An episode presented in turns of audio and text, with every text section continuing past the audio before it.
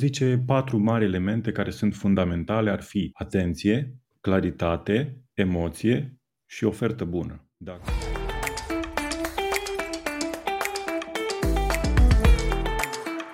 Bine ai venit la podcastul în care femeile antreprenori cresc împreună prin marketing online simplificat. Numele meu este Cristina Eroș. Dacă ți-ai început recent o afacere sau o ai de ceva timp și nu crește la nivel la care te așteptai, deși ești prezentă pe social media, ți-ai creat până și un website, dar vânzările întârzie să apară, atunci podcastul acesta este pentru tine. Aici vei găsi sfaturi practice de marketing și strategii de creștere a vânzărilor prin reclame, dar mai mult decât atât, vei găsi o prietenă care trece prin aceleași situații ca și tine, care te încurajează, te sfătuiește și te susține pentru ca tu să-ți duci afacerea la următorul nivel. Așa că, pregătește-ți căștile și fi gata să transformi modul în care îți crești afacerea.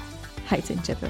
Îl am astăzi alături de mine pe Benny Chirilă, copywriter lansări, sau așa mai pe limba noastră, omul care reușește să scrie texte ce captează atenția încă de la prima secundă, transmite emoții și te poartă de la o propoziție la alta, în timp ce te conving să cumperi un produs sau serviciu, fără ca uneori tu să-ți dai prea mult seama. În principiu, e ce ne dorim cu toții să știm, să facem atunci când ne creăm descrierile pentru produsele sau serviciile noastre, nu? Benny, eu îți urez un bun venit la podcastul Marketing Online Simplificat. Cristina, îți mulțumesc mult pentru invitație. Mă simt onorat să fiu musafirul tău și sunt sigur că vom avea o discuție fructuoasă în minutele următoare și utile pentru ascultătorii tăi. Da, și eu sunt sigură de treaba asta mai ales că ți-am văzut postările tale și activitatea în online și atunci abia aștept să vedem ce ai să le spui astăzi pentru ei. Dar înainte de astea, aș vrea să ne spui puțin așa câteva lucruri personale despre tine, să te cunoaștem. Să ne spui mai multe despre hobby-urile tale, care îți sunt pasiunile, ce faci atunci când nu scrii sau orice ai vrea tu să ne împărtășești așa din viața ta personală. Ok. Uh, aș putea să zic că sunt un bun prieten al naturii. Îmi place să ies în natură, locul unde mă încarc și în același timp locul în care mă relaxez. Îmi place să, să ies în natură, să mă plimb, să merg pe munte, uh, să admir natura și chiar să contemplez, să meditez. Uh, meditație în sensul de contemplare, să, să gândesc așa rostul lucrurilor, să zic așa. Sunt și o persoană activă, uh, de exemplu, îmi plac extremele și mă refer la anotimpuri. Îmi place când e foarte frig ca să pot să merg pe munte și să fac uh, sport, să schiez. La fel și vara, îmi place când e foarte cald ca să pot să merg la, la apă. Sunt cumva o persoană sedentaro-sportivă, aș putea să spun. am momente când stau foarte mult în interior și lucrez pe proiecte la computer și așa, dar am și momente când mă pun pe activitate și atunci uh, am zile așa active, ieșire în natură și așa. Ce fain! Îmi place combinația asta așa de activitate cu sedentarism creativ, să zic așa. Ehm, ne spui puțin cum ai ajuns tu la partea asta așa de copywriting? De unde vine pasiunea ta pentru scris?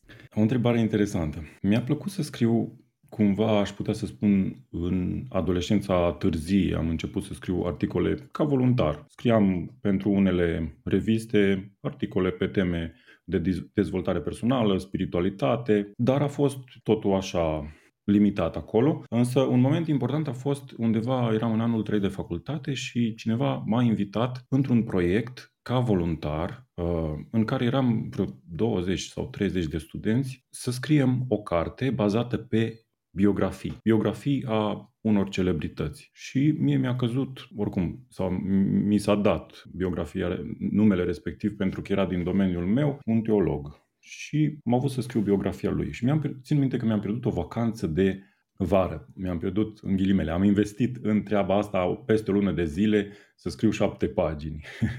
în research wow. foarte mult, în documentare, da, uh, feedback, trimiteam draftul, îl primeam înapoi. Deci de, de fiecare dată când primeam înapoi răspunsul de la prietenul meu pe care nu vreau, nu, voi, nu vreau să-l dezamăgesc, era așa, oh, din nou negativ, din nou trebuie să le fac. Aproape că mi-am pierdut răbdările cu, cu textul respectiv. Însă, faptul că am primit feedback de la niște redactori foarte experimentați și de la oameni cu experiență Și faptul că am reușit să-l duc până la final și am văzut textul respectiv în carte, am avut un sentiment unic de împlinire și am zis, măi, trebuie să mă gândesc că s-ar putea ca acesta să fie drumul meu. Și au mai trecut mulți ani până când uh, am ajuns în, în zona copywriting-ului, dar s-a întâmplat și pentru asta sunt bucuros. Hmm, ce fain, dar cum, uh, dacă poți să ne povestești, cum ai ajuns efectiv să îți dedici, să-ți faci o carieră în direcția asta? Inițial, eu am început să caut de lucru remote ca și redactor. Mi-am, mhm. așa am considerat eu că asta ar fi meseria cea mai uh, comună pentru un om care și-ar dori să trăiască din scris sau să facă o carieră pe, pe partea asta a scrisului. Și am căutat, cred că vreo două luni de zile, un post de redactor și n-am găsit ca și remote. Așa, era chiar în, în perioada pandemiei când s-a întâmplat treaba asta și chiar am zis ar fi super ok să fie așa și atunci în timp ce tot căutam, aveam o prietenă care făcea un curs de copywriting și ea a început să-mi povestească despre activitatea asta, ce presupune, ce implică și într-o zi am zis, băi, hai să văd, să mă interesez, să caut mai multe detalii și citind mai mult despre asta și înțelegând un pic mai mult, am zis, hai să încerc. și am încercat, am făcut un prim curs, am început să lucrez, să scriu texte și atunci am zis, îmi place. am început să continui să, și să preiau proiecte și să caut clienți și în același timp să, să trec prin mai multe cursuri, să cumpăr cărți din domeniu, să lecturez articole pe tema asta și tot așa. Și cu timpul am crescut. Interesant uh, procesul de creștere, dar uh, mă bucur că, că am descoperit uh, zona asta. Într-adevăr, e diferită față de redactare, pentru că cumva te obligă să mergi într anumite direcții. Nu poți, nu ai libertatea scrisului creativ, de exemplu. Acolo ai mai multă libertate ca să alegi direcția, cuvintele și așa mai departe, dar aici partea frumoasă este că poți să măsori performanța textelor și asta, asta mi-a plăcut cel mai mult. Mm-hmm. Ziceai de partea creativă.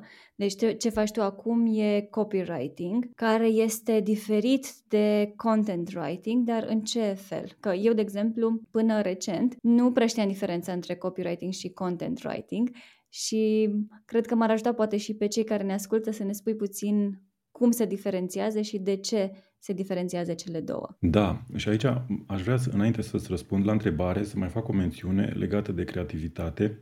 Și în copywriting există creativitate și își are locul ei în scrisul comercial, doar că nu este primordială, nu este așa cum o vedem noi în celelalte tipuri de scris. Aici, cumva, e integrată în scopul cu care scrii și scopul este întotdeauna o acțiune și atunci, într-adevăr, textele comerciale au și ele creativitatea lor, dar în direcția în care își ating obiectivele. E diferită creativitatea în textele de vânzare. Și acum, ca să-ți răspund la întrebare, care este diferența între copywriting și content writing, aș vrea să evidențiez doar două principale uh, diferențe, ca să, să fie mai clar. Ambele au de a face cu promovarea unor produse sau servicii. Ambele sunt două tipuri de scris în mediul online, dar diferența este una legată de scop. Content writing-ul are ca scop educarea și informarea publicului. Un content writer scrie articole de blog, postări de social media, infografice, e-book-uri și cam astea. Pe când un copywriter sau copywriting-ul are ca scop a convinge. Asta este diferența mm-hmm. ca scop. Content writing-ul educă, copywriting-ul convinge. Un copywriter scrie texte, reclame de social media, e mail pagini de vânzare, pagini de captare de lead-uri, texte pentru site-uri web și scopul în copywriting este convingerea. Asta ar fi o mare diferență. O altă mare diferență între content și copywriting ar fi faptul că în content nu poți să măsori foarte mult. Poți să măsori uh, sau să vizualizezi, să, să vezi, să verifici numărul de reacții, numărul de comentarii, interacțiunile, astea poți să le uh, verifici, dar nu poți să vezi impactul direct asupra unei afaceri prin content sau prin uh, genul ăsta, articole de blog, să zicem. Nu poți, dacă scrii un articol de blog, să vezi cu cât o crescut afacerea. Nu, nu face sens. În schimb, Corect. În copywriting se poate măsura totul. Și asta e partea frumoasă pentru că vezi măsori, se măsoară destul de repede, se văd rezultatele și poți să fii chiar și remunerat în funcție de performanțele tale. Și atunci poți să vezi, de exemplu, rata de click la reclame, rata de deschidere la e mail rata de conversie la paginile de vânzare, toate se măsoară, se pot optimiza, se pot îmbunătăți și toate astea cumva te îndeamnă la performanță. Asta, asta îmi place mie la copywriting, pentru că te îndeamnă să faci mai bine, întotdeauna. Evident, dacă măsori. mm-hmm. Asta e chiar un lucru foarte fain că e măsurabil, cum zici tu, și îți dă o satisfacție, cred că în plus, când vezi că ceea ce ai scris tu a convertit. Ceea ce mă duce cumva la următoarea mea întrebare pe care vreau să ți-o pun. Știu că ești copywriter de lansări. Acum, cei care poate nu au lansat niciodată sau poate nu au avut așa o campanie de lansare efectivă, poate nu știu ce înseamnă sau ce presupune să lucreze cu un copywriter de lansări. Zine-ne mai mult, te rog, în direcția asta, ce faci tu efectiv și poate să ne zici puțin și ce presupune o lansare din punctul tău de vedere. Uh-huh. Ca și copywriter pentru zona de lansări, uh, eu scriu texte pentru toate textele care sunt necesare ca un produs sau un serviciu, un, un produs digital, fie că e program, workshop, curs, sau orice altceva, va fi lansat în mediul online. Și o lansare implică un efort foarte mare de resurse și de informație și de reclamă în sine. Și eu, ca și copywriter, uh, depinde și de natura proiectului, dar în principal mă ocup de absolut toate textele astea. Colaborez cu echipa sau cu uh, și cu antreprenorul și stabilim direcția uh, Bineînțeles, obiectivele, totul pleacă de la obiective. Când vrei să faci o lansare, te interesează în primul și în primul rând ce obiective uh, ai în, cu acea lansare, ca să știi cum și pe partea de uh, setări și așa, să știi până unde să mergi și cum să-ți atingi acele obiective, pentru că totul e măsurabil, după cum spuneam, și atunci poți să faci niște calcule și să-ți dai seama, uite, ca să ajungem în punctul X, avem nevoie de uh, suma cu tare. Și atunci uh, pornim în primul rând cu obiectivul. Apoi, uh, eu ca și copywriter, imediat după ce am început uh, activitatea, uh, încep și fac uh, cercetare. Cercetare de piață, cercetare de a concurenței, cercetare pe produs, toate tipurile posibile, inclusiv pe avatar, dacă este nevoie. Și după ce uh, fac uh, doc, partea de documentare, încep să scriu uh, textele și, uh, bineînțeles, respect termenul limită și uh, pregătim practic în avans uh, etapele, pentru că sunt mai multe etape și atunci când discutăm la început stabilim și stabilim obiectivele, știm dacă, de exemplu, facem și o prelansare și am nevoie de mai multe texte acolo de pre, în prelansare, atunci știu niște termene limită și eu pot să respect Uh, termenii respectivi ca să pregătesc uh, toate textele necesare. Și atunci, uh, practic, ceea ce fac eu, fac ceea ce fac toți copywriterii, doar că fac în, în segmentul ăsta, în zona asta de, de lansări. Aici sunt foarte multe tipuri și forme de lansare și cumva se personalizează pe, pe proiectul respectiv lansarea și natura Um, textelor, direcția lor și așa mai departe, știi? Mm-hmm, am înțeles. Spuneai înainte că cumva îți primești feedback și vezi cum poți uh, optimiza și cum poți face ca pagina să convertească cât mai bine. Din uh, punctul tău de vedere și din experiența ta, ce ar implica o pagină de vânzare și în ce sens zici că o putem optimiza? Ce putem face să optimizăm ca pagina respectivă să fie cât mai bine nu știu, să vândă cât mai bine, să fie cât mai eficientă? Mm-hmm. Bună întrebarea ta.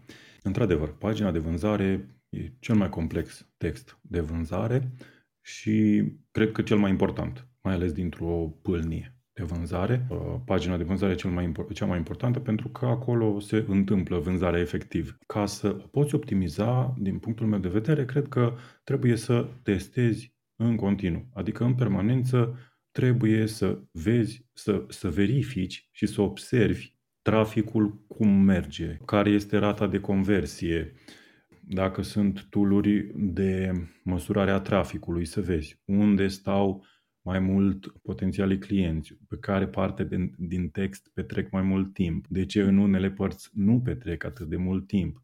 Apoi, după ce observi și rata de conversie, testezi. Poți să faci split testing, de exemplu, două variații de text. Poți să testezi lung versus scurt, text lung și text scurt. Poți să testezi diferite tipuri de titluri. Iarăși, poți să aceeași pagină, știi, split testing, adică două pagini pe care vine un trafic egal împărțit și care diferă doar o singură chestie pe care tu o testezi. De exemplu, dacă vrei să testezi titluri în split testing, deși asta se poate testa și în reclame, aduci trafic egal pe fiecare dintre cele două pagini și vezi care titlu convertește mai bine.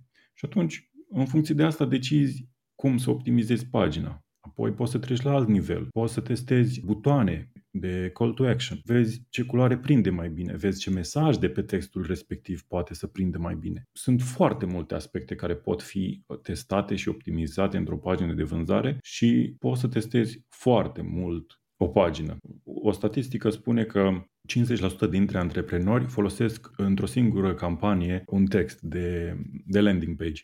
Deci imaginează-ți că oameni, sunt unii care testează extrem de mult cu diverse abordări. Deci scriu textul de la zero și testează o altă versiune de text. Eu n-aș face chiar așa, să testez de fiecare dată un alt text, dar aș testa mereu și mereu uh, diferite aspecte, cum am menționat, titlu, uh, buton, butoane de call to action, abordări, subtitluri, ofertă în sine. Sunt multe, multe aspecte, sunt foarte multe. Da, cred. Uite, apropo de testare, split testing, care ar fi elementele unui text care vinde? Ok, am înțeles, trebuie să pun, să zic, să testez două tipuri de texte, dar cum să-mi formez textul respectiv, să mă asigur că am un text câștigător, că măcar unul dintre el va vinde. Care sunt elementele unui astfel de text din punctul tău de vedere? Foarte bună întrebarea ta. Eu am o, o chestie pe care o spun oamenilor că se duce undeva și într-o zonă greșită ideea asta cu testarea. Unii spun, păi hai să testăm, hai să testăm, hai să testăm. Dar stai puțin, ce testezi? că s-ar putea să testezi lucruri care sunt verificate și testate de sute de alți oameni și nu trebuie să le testezi.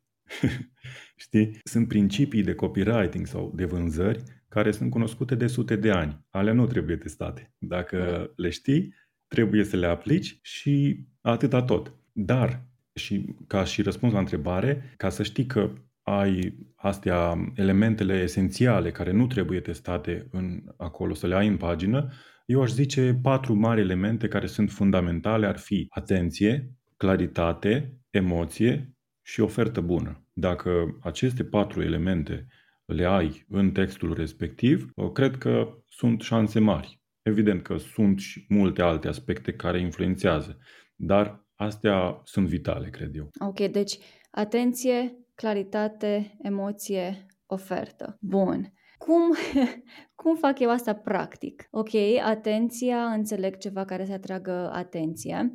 De exemplu, la partea de emoție. Dacă sunt o persoană care, să zic că nu știu să scriu foarte mult, nu am experiență multă în a scrie astfel de texte, nu pot nici momentan să angajez pe cineva. Cum mă sfătuiești tu să adaug emoție unui, unui text? Mm-hmm. În mod normal, orice cuvânt are o doză de emoție în spatele lui. Cel puțin okay. asta susțin cei mai experimentați în ale textelor.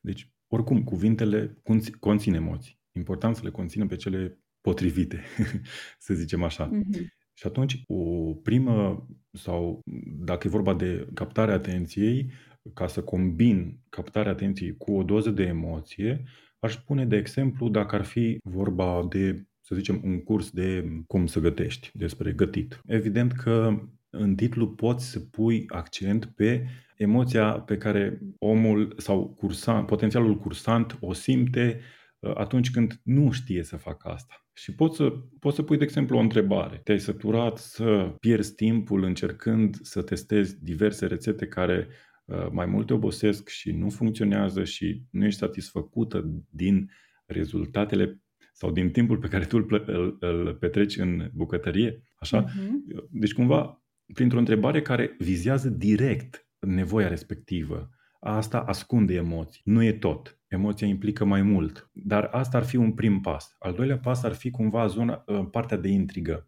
Și aici e chiar următoarea, următorul element și din punct de vedere, de vedere al importanței și din punct de vedere practic. E următorul după titlu. Este lead magnetul și aici e zona de intrigă și aici poți să atingi mai mult din emoție pentru că ai un pic mai mult spațiu. Titlul e mai scurt și condensat și acolo e mai greu, dar în uh, acest element numit lead magnet sau leadul textului Aici poți să atingi mai bine emoția și poți să, fie să-i spui o poveste, oamenii se conectează emoțional atunci când ascultă o poveste. Pentru că povestea este cel mai puternic mijloc de comunicare și cu el rezonăm întotdeauna, pentru că vorbește de exper- experiență și vorbește din experiență. Și aici e implicată inclusiv nevoia uh, sau, da, nevoia de supraviețuire. Noi am supraviețuit pentru că am povestit și ne-am spus experiența și experiența mă învață cel mai mult. Mm-hmm. Și de asta suntem foarte receptivi atunci când ascultăm o poveste.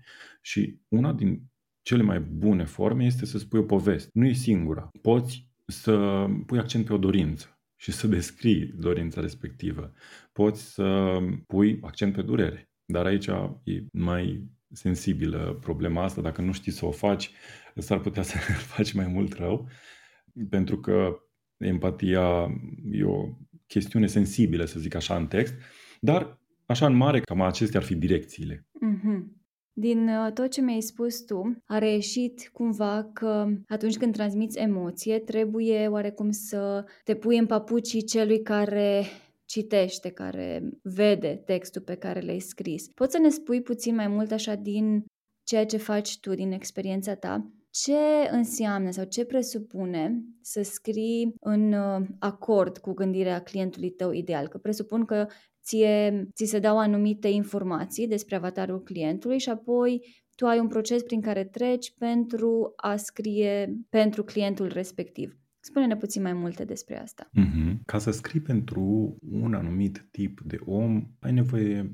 cum spuneam și la partea de lansare, ai nevoie de research, adică trebuie să efectiv să te pui să cercetezi. Dacă nu există făcută partea asta în proiectul respectiv. Dacă a făcut-o altcineva, atunci soliciți documentul respectiv și îl cercetezi, îl aprofundezi, îl extragi informații din el. Cumva Aici este esența. Ca să poți să scrii pentru un anumit tip de om, pentru un anumit avatar, ai nevoie să-l cunoști și să știi care sunt nevoile lui și care sunt trăsăturile lui principale. Eu nu, nu merg pe ideea că trebuie să cunoști absolut și ce număr poartă la cămașă.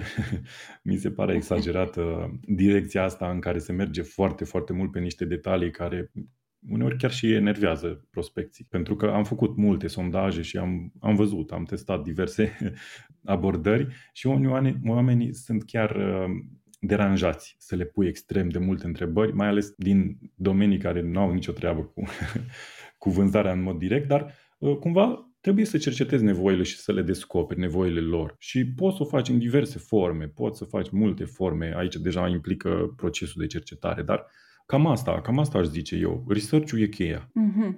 De acord cu tine. Și eu când vreau să scriu ceva, să-mi scriu, de exemplu, scriptul pentru podcast sau un e-mail care e mai tehnic și am nevoie de anumite date care să-l susțină, research-ul e prima mea opțiune. Și poate m-ar ajuta și pe mine, dar și cei care ne ascultă, poate ne-ar ajuta să ne dai puțin mai multe detalii din procesul tău de scriere sau de creație. Ai vreo metodă anume, nu știu, te pui într-o anumită postură a clientului sau pe măsură ce faci research ai un, nu știu, un keyword bank ca să scrii mai eficient, care este procesul tău și ce faci efectiv înainte să până să ajungi să scrii, să tastezi efectiv. Pentru că știu că de multe ori se crede că persoanele care scriu mult pur și simplu se pun la laptop și le curge inspirația din neant. Zine așa și la tine? Nu, nu. E un tip de clienți care gândește așa și când uh, întotdeauna cei care încep cu prețul au cumva viziunea asta că pun accent pe cantitate. Înseamnă că e vorba de cantitate. E ca și cum pui pe cântar, nu știu, mergi la magazin și pui pe cântar brânză și în funcție de greutate plătești. Nu este așa. Eu am cerut sume foarte mari pentru un singur text și sume mai mici pentru mai multe texte. Pentru că a fost în funcție de research pe care eu am avut să-l fac. Dacă Bine, cam în toate proiectele uh, copywriting-ul este 70% cercetare și 30% scris. Dar, ca să-ți răspund acum ca, ca și proces, încep și fac cercetarea care durează multe ore sau poate chiar zile. Am făcut cercetare și două, trei zile pe un proiect, acolo unde a fost nevoie să înțeleg mai mult. Și uh, ca și proces, ce fac? Am un document simplu și în timp ce caut informații în diverse surse, tot ce găsesc relevant pun în documentul respectiv. Și tot strâng, tot strâng, tot strâng. Dacă formulez și sondaje sau iau întrebări, îmi fac un document separat și pentru asta. Verific și documentul despre avatar și apoi, la final, după tot procesul, am un, un document plin cu informații pe care îl organizez puțin ca să pot să le urmăresc cu ușurință și, bineînțeles că în document aici implică și uh, cercetarea pe produs, să vezi. Acolo e cel mai important până la urmă să știi să cunoști produsul. Degeaba cunoști piața dacă nu cunoști produsul. Și apoi următorul pas, să zic așa, este scrisul efectiv. Mă apuc să scriu și dacă e vorba de o lansare, încep cu pagina de vânzare. Primul text pe care îl scriu este landing page-ul. Și încep și scriu primul draft, îl scriu cap-coadă. Asta a fost foarte greu. La început nu făceam așa. Copywriterii începători au un proces mai, mai complicat și E foarte greu să depășești faza în care tot te întorci înapoi și corectezi, stai și te gândești. Nu, primul draft trebuie să-l, să-l pui pe foaie dintr-un suflu și după ce l-ai scris, revii asupra lui, corectezi, modifici, editezi, vezi mm, ce se poate schimba și după ce am o variantă finală, îl trimit clientului să vadă cum este și așa mai departe. Bine, mă, mă refer la un singur text când este vorba de un singur text. Dacă este un proiect complet, nu livrez decât toate textele la un loc, așa procedez eu. Și atunci primesc feedback, dacă mi se spune, uite aici așa, așa, vreau să modifici, dacă simt nevoie că n-aș vrea să modific acolo, explic, intrăm în discuții și așa, dacă este necesar, dacă nu, modific, oricum eu nu pun limite când fac proiecte, nu pun limite la editare, cât doresc clienții, editez și oricum am avut proiecte care au fost foarte mari și nu am schimbat, n-a fost nevoie să schimb absolut nimic, tot a fost ok. Wow. Cam asta ar fi, da, e, e satisfăcător pe de o parte, pe de alta te gândești, băi, parcă aș vrea să performez, dă-mi, dă-mi uh, lecția, să zic așa. Și asta ar fi o chestie din, din, asta ar fi cam așa câțiva pași din proces. Dar m-ai întrebat și de Keyword Bank. Ar fi și este indicat în procesul de research, am acolo un document, pun și un subtitlu cu cuvinte cheie. Și acolo Cuvintele cheie uneori pot fi foarte importante pentru că dau direcții. Și acolo la cuvintele cheie pun cuvinte cheie, adun, mă uit, poate din ele s-ar putea să se desprindă ceva important, că practic procesul de research sau creativitatea, că ai, ai spus de, de procesul de creativitate. Creativitatea este practic pur și simplu tu să aștepți să vină ideea potrivită. Pentru că spunea cineva, copywriting-ul nu este, nu este creație, ci este asamblare. Adică aduni toate mm. informațiile vitale și le pui, le montezi într-un singur loc. Hmm. Și da, asta, asta este cumva, este un proces care, într-un fel, și fac o pauză după ce fac acel document, las o pauză ca să văd, să, să pot să văd cu alți ochi din nou textul după un timp, când scriu, și apoi imediat îmi vine o idee. Și acea idee va fi ideea, ideea centrală a textului. Și după ce găsesc acea mare idee pe care se bazează întregul text, gata, totul e ok. Deja știu absolut totul, cum va veni, unde va veni, ce va fi. E clicul de care am nevoie. Și până la acel click e nevoie de o pauză, atât.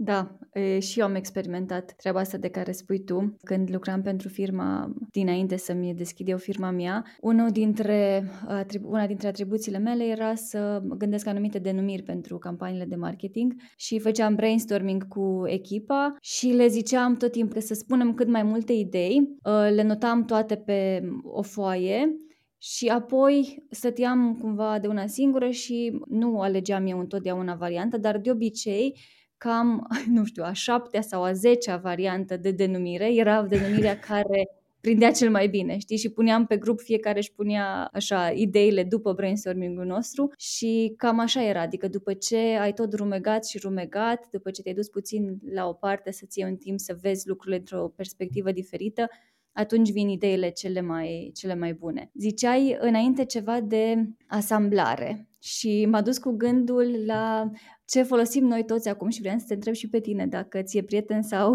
dușman, ChatGPT. Pentru că el, până la urmă, are idei, uh, din câte știu eu, preluate de pe multe surse și asamblează. Asta face până la urmă. Tu folosești ChatGPT, recomanzi, nu recomanzi, în ce măsură? Foarte bună întrebarea ta. Da, este un subiect sensibil și este în același timp o provocare cu care se pare că ne vom confrunta de acum înainte tot mai intens. folosesc. Folosesc astfel de instrumente, folosesc ChatGPT. Cum o văd eu? O văd ca și pe o resursă. Nu-i dau credit maxim în sensul că niciodată nu pot să preiau o informație sau un text sau orice mi-ar genera și să îl folosesc direct într-un proiect, fără să editez, fără să verific informații, fără să nuanțez și să adaptez avatarului. Aici cred că este esența. Poți să-l folosești, dar cu măsură și cu principii, cu atenție. Uite, și pe partea de redactare, efectiv cuvinte redactate greșit, expresii care în română nu, nu sună nici, nici de cum ok informații incorrecte sau neactualizate și multe alte probleme sau, cum să zic, provocări pe care cel care le folosește trebuie să le parcurgă. Oricum, este un, un instrument puternic, are multe puncte bune, adică poți să faci foarte multe lucruri cu el în funcție de cât de bine știi să-l folosești, dar are limitele lui. Nu cred că poți să folosești ChatGPT ca să scrii texte pentru un anumit avatar fără ca tu să intervii asupra lor. Este, din punctul meu de vedere, total greșit. Pentru că nu are cum să fie ceva eficient. Toată lumea cere sau îl folosește și atunci, la un moment dat, concurența ta va fi foarte asemănătoare cu tine sau tu cu ea. Deci nu, nu, nu se poate și nu poate el să se adapteze unei voci și a unui avatar concret care să explice ca și, ca și cum ar face o, o persoană care cunoaște niște nevoi, care cunoaște un public și așa mai departe. Sunt uh, cumva, cam aici cred că este limita. Poți să-l folosești ca și resursă, să preiei informații, să vezi idei. Pe mine cel mai, cel mai mult mă ajută ca și generare de idei. Când citesc un rezultat, un, un text generat de chat pe un subiect pe care, despre care vreau să scriu, pur și simplu îmi vin ideile de care am nevoie ca eu să-mi continui textul. Și nu folosesc ce îmi dă el, dar m-a ajutat. da, pot să confirm și mie mi s-a întâmplat foarte des, ideile să fie total uh, într-o altă direcție, dar e un cuvânt care mi-a ieșit în uh, evidență și m-a dus cu gândul la un total alt cuvânt, dar s-au format anumite conexiuni care m-au ajutat apoi să generez un text pe care până la urmă l-am uh, scris eu, dar într-adevăr mi se pare că e un așa sounding board, știi? Îi dau ceva, îmi dă înapoi și până la urmă îmi iau tot cam ce am eu în minte, dar uh, conversez așa oarecum cu cineva. Da. Uh, Beni, dacă acum toți avem acces la ChatGPT și reușim să zic că folosim în mod corect și ok, îmi prelucrez eu textele, nu le dau copy-paste cu ce rezultate îmi dă el, atunci care ar mai fi rolul, nu știu, unui profesionist. Acum să te întreb din punctul tău de vedere și dacă poți, nu știu, în mod cât mai obiectiv, cum ai face diferența între a face tu singur, adică eu ca și persoană care scriu, dar nu fac asta în mod profesionist, și activitatea unui expert. Ce poate un expert să-mi aducă în plus față de ce știu eu să scriu cu chat GPT și cu ce research mai fac eu în general. Mm-hmm. Da, interesantă întrebarea și justă, să zic așa. Da, sunt, sunt multe diferențe. Depinde din, din ce punct de vedere privim lucrurile și depinde și în ce etapă ești ca și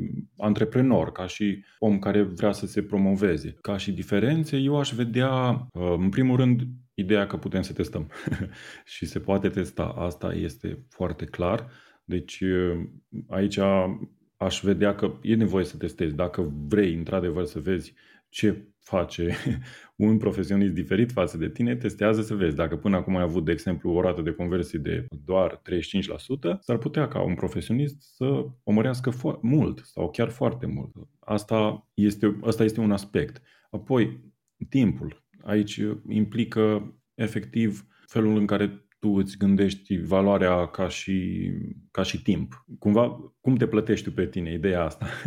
Dacă tu scrii un text în 5 ore și tu consideri că te plătești cu 500 sau cu 200 de, de roni pe oră, atunci află că un profesionist o face mult mai ieftin și mult mai rapid și nu merită.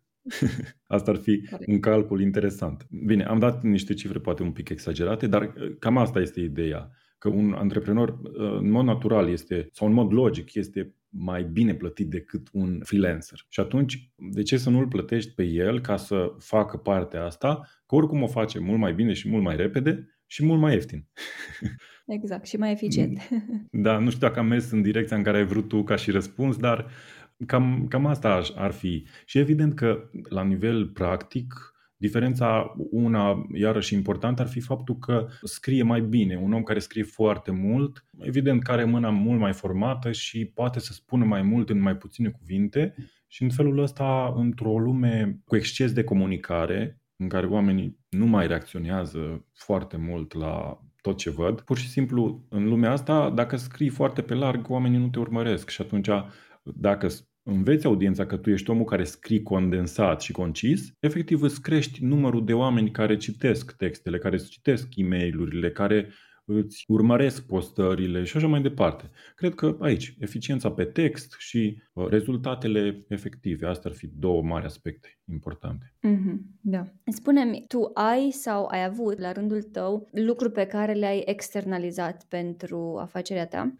Da, deși mă consider freelancer, sunt tot ce e în afara zonei mele de expertiză deleg. Nu fac nimic din uh, alte arii. A fost, uh, pe de o parte, pentru mine și faptul că sunt mai atehnic și nu îmi place să fac lucruri care mă încurcă în, uh, în chestii de pași sau de așa și atunci prefer să deleg și uh, partea de site și partea de promovare pe social media le-am delegat și tot ce vreau să învăț este partea de e-mail, să știu să folosesc tool un tool de email marketing ca să pot să trimit e mail În rest, absolut tot externalizez. Și dacă sunt proiecte în care le preiau eu, să zic, ca și copywriter, preiau, preiau eu un proiect complet care include și implementare, include și uh, creare de uh, vizualuri și gestionarea reclamelor din uh, social media, atunci pur și simplu preiau proiectul și deleg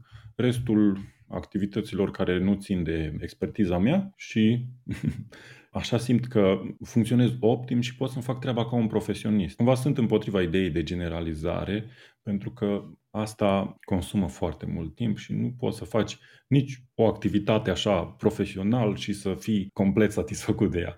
Cel puțin așa văd eu lucrurile. Sunt și oameni care pot mai mult și fac altfel, îi respect. Eu cam ăsta sunt.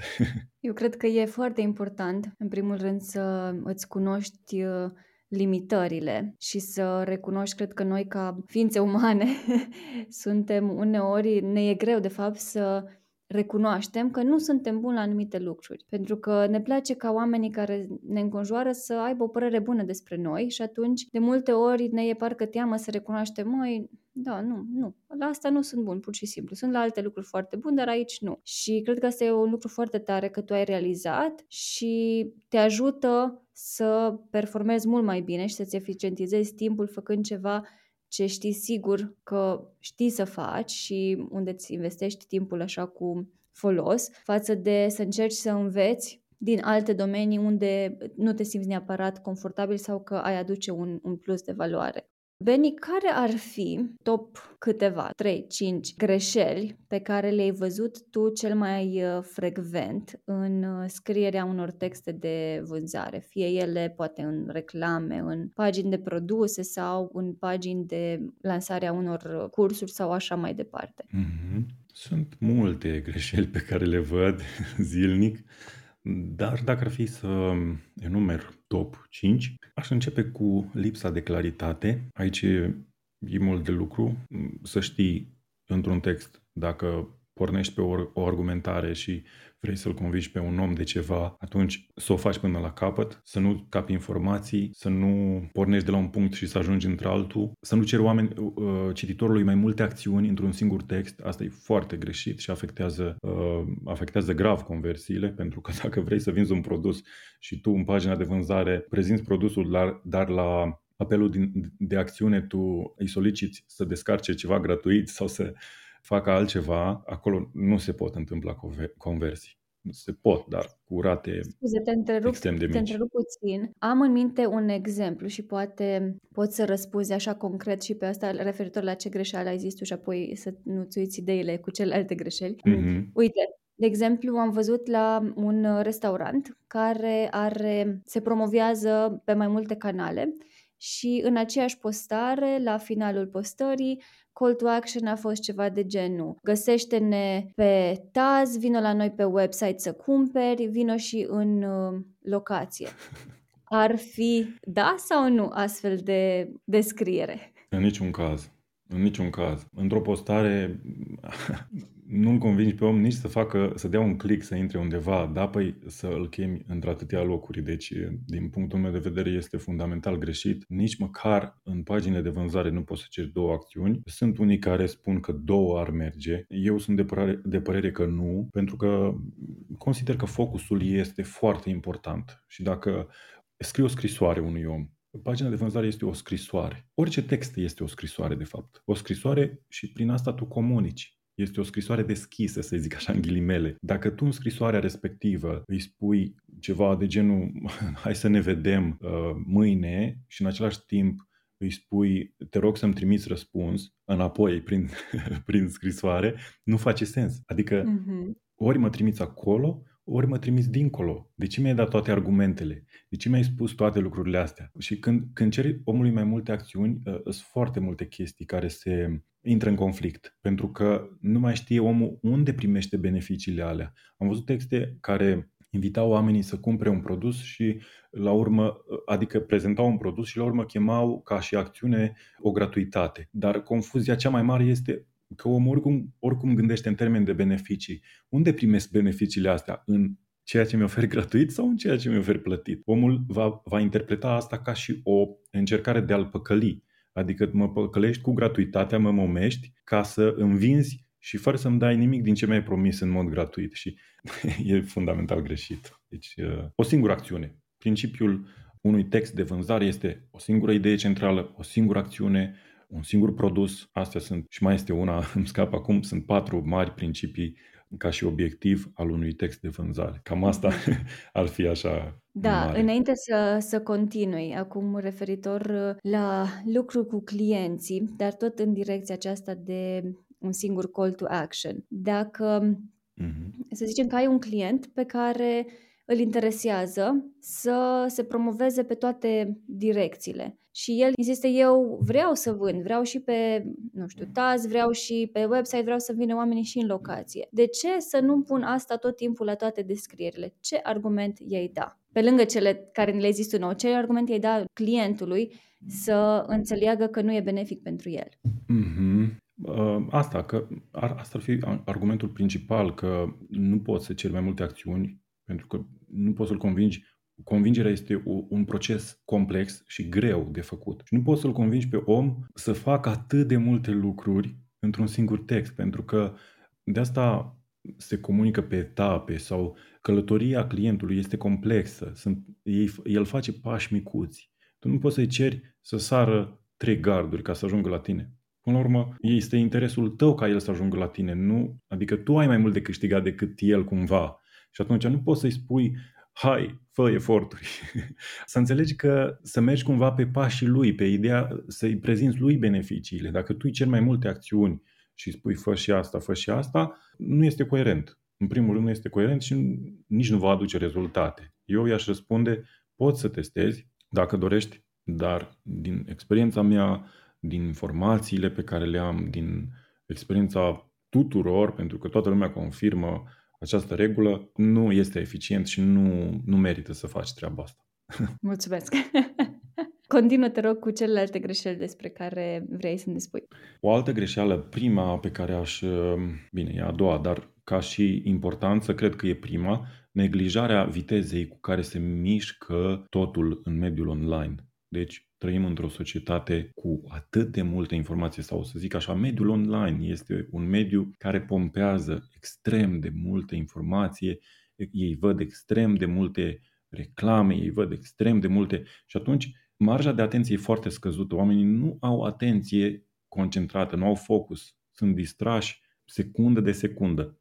Și atunci când scrii texte și nu ții seama de treaba asta, vei scrie pe larg. Vei scrie precum romanele, precum în cărți. Și asta e un mare dezavantaj, pentru că oamenii nu au timp și nu citesc în un text online așa cum citesc o carte.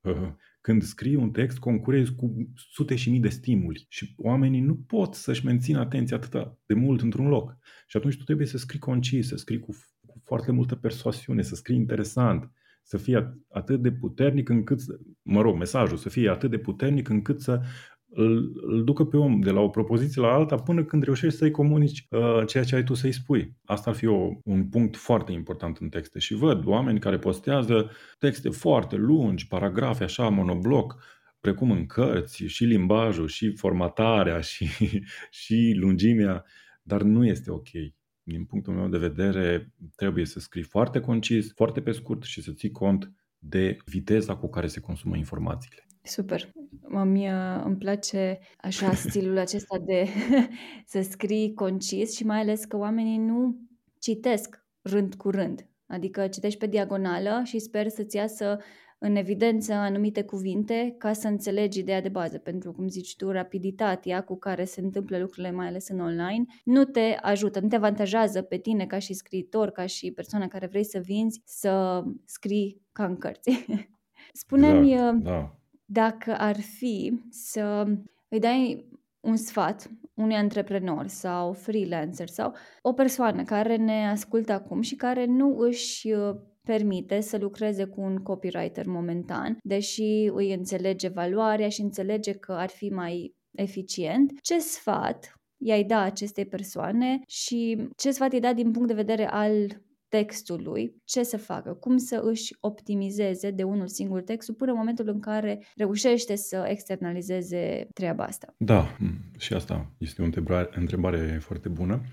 Aș, i-aș transmite două lucruri importante. Primul ar fi, um, i-aș recomanda să caute să se documenteze despre principiile de copywriting și să înțeleagă așa măcar baza măcar principiile de bază din copywriting, să le înțeleagă și să, încear- să încerce să le aplice. Asta îl va ajuta foarte mult ca să găsească structuri potrivite pentru textele pe care le scrie și să înțeleagă mecani- cum să spun, procesul prin care cititorul trece să înțeleagă, trebuie să capte, capteze atenția, apoi să creeze intrigă, să ofere informații, să fie și cu emoții, dacă se poate, textul și să își atingă obiectivul textului. Foarte important ca să pleci și să ai coerența asta, să pornești de la un punct și să știi că ai ajuns uh, acolo unde ți-ai dorit, să închei cu aceeași idee cu care ai început.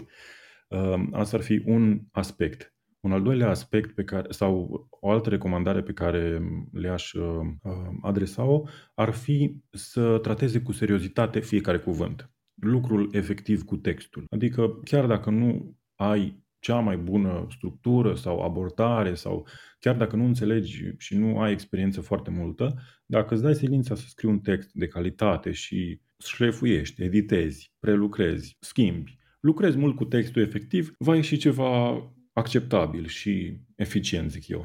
Cam asta ar fi. Mhm. Tu ai vreun uh, material în direcția asta? Ai făcut vreun material pe care l-ar putea downloada de undeva pentru a se perfecționa, să zic așa, în arta asta copywriting-ului? Da, uh, am scris un, un ghid, Start în Copywriting se numește chiar așa, i-am, i-am dat denumirea și pot să-l descarce de pe linkul din profilul meu de Instagram sau dacă îmi cer mie, dacă nu au Instagram, pe Facebook sau pe, pe pe LinkedIn mă pot găsi și le pot oferi un link uh, pentru descărcare, să zic așa.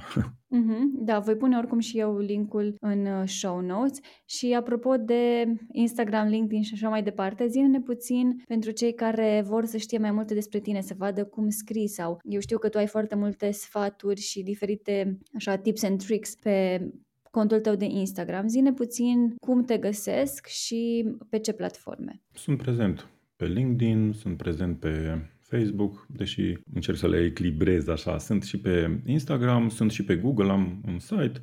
Deci cam pe toate astea mă găsesc și am activitate cam pe toate canalele astea, să zic așa. Mm-hmm, super. Beni, eu îți sunt tare recunoscătoare că ne-ai acordat din timpul tău să ne înveți așa în primul rând să înțelegem mai bine ce înseamnă copywriting și de fapt e o artă de a vinde cu ajutorul scrisului și mulțumesc că ne-ai dat idei practice, cum să ne exprimăm mai clar, mai persuasiv, cum să adăugăm emoție, pentru că în final să obținem acele vânzări pe care ni le, ni le dorim cu toții. Cristina, a fost o experiență emoționantă pentru mine și uh, unică, pentru că a fost prima.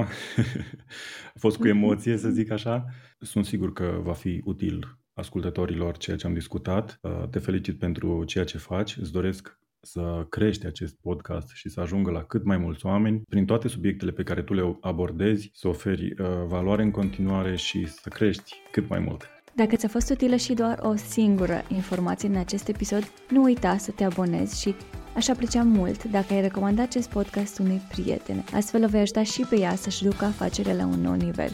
Eu îți mulțumesc pentru timpul tău, te apreciez și te aștept în fiecare miercuri cu un episod nou din Marketing Online Simplificat.